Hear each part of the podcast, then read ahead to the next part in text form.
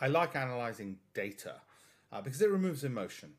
Okay, of course, data can mislead as well, but I like analyzing data. So, this is the winning percentage of traders according to a major US brokerage, and the percentage of profitable traders grouped by average trading equity. Why is it that those with more capital were more likely to be profitable, whereas 50% were profitable if they had more than $10,000? Were they getting better treatment from a broker? Were they just cleverer people, better at trading, and that's why they were rich in life generally and had bigger trading accounts? I suspect not.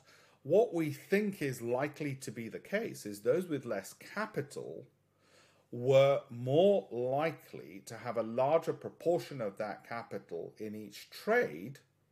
And therefore, if the trade went against them, or they had, say, three consecutive losing trades, i.e., they threw tails three times in a row, it wiped them out.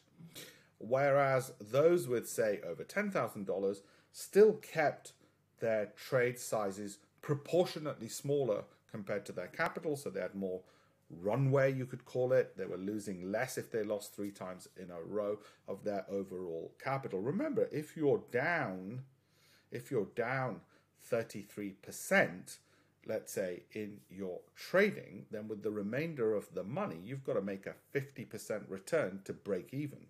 So if you go from 100 and you're down 33%, so you go down to 66%, you've got to make a 50% return 50% of 66 is 33 to get from 66 back to 100. In other words, it's always important not to lose too much so you don't get to those big numbers of being down 33% or 20% or 15%. By the way, if a hedge fund is down 20%, you can expect clients will ask for their money back. Okay?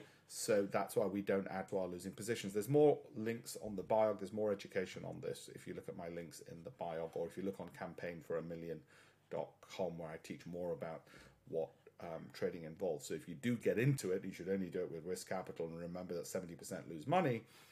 Then at least you'll be better informed, better educated, and more likely to make a success of it than if you're totally uneducated.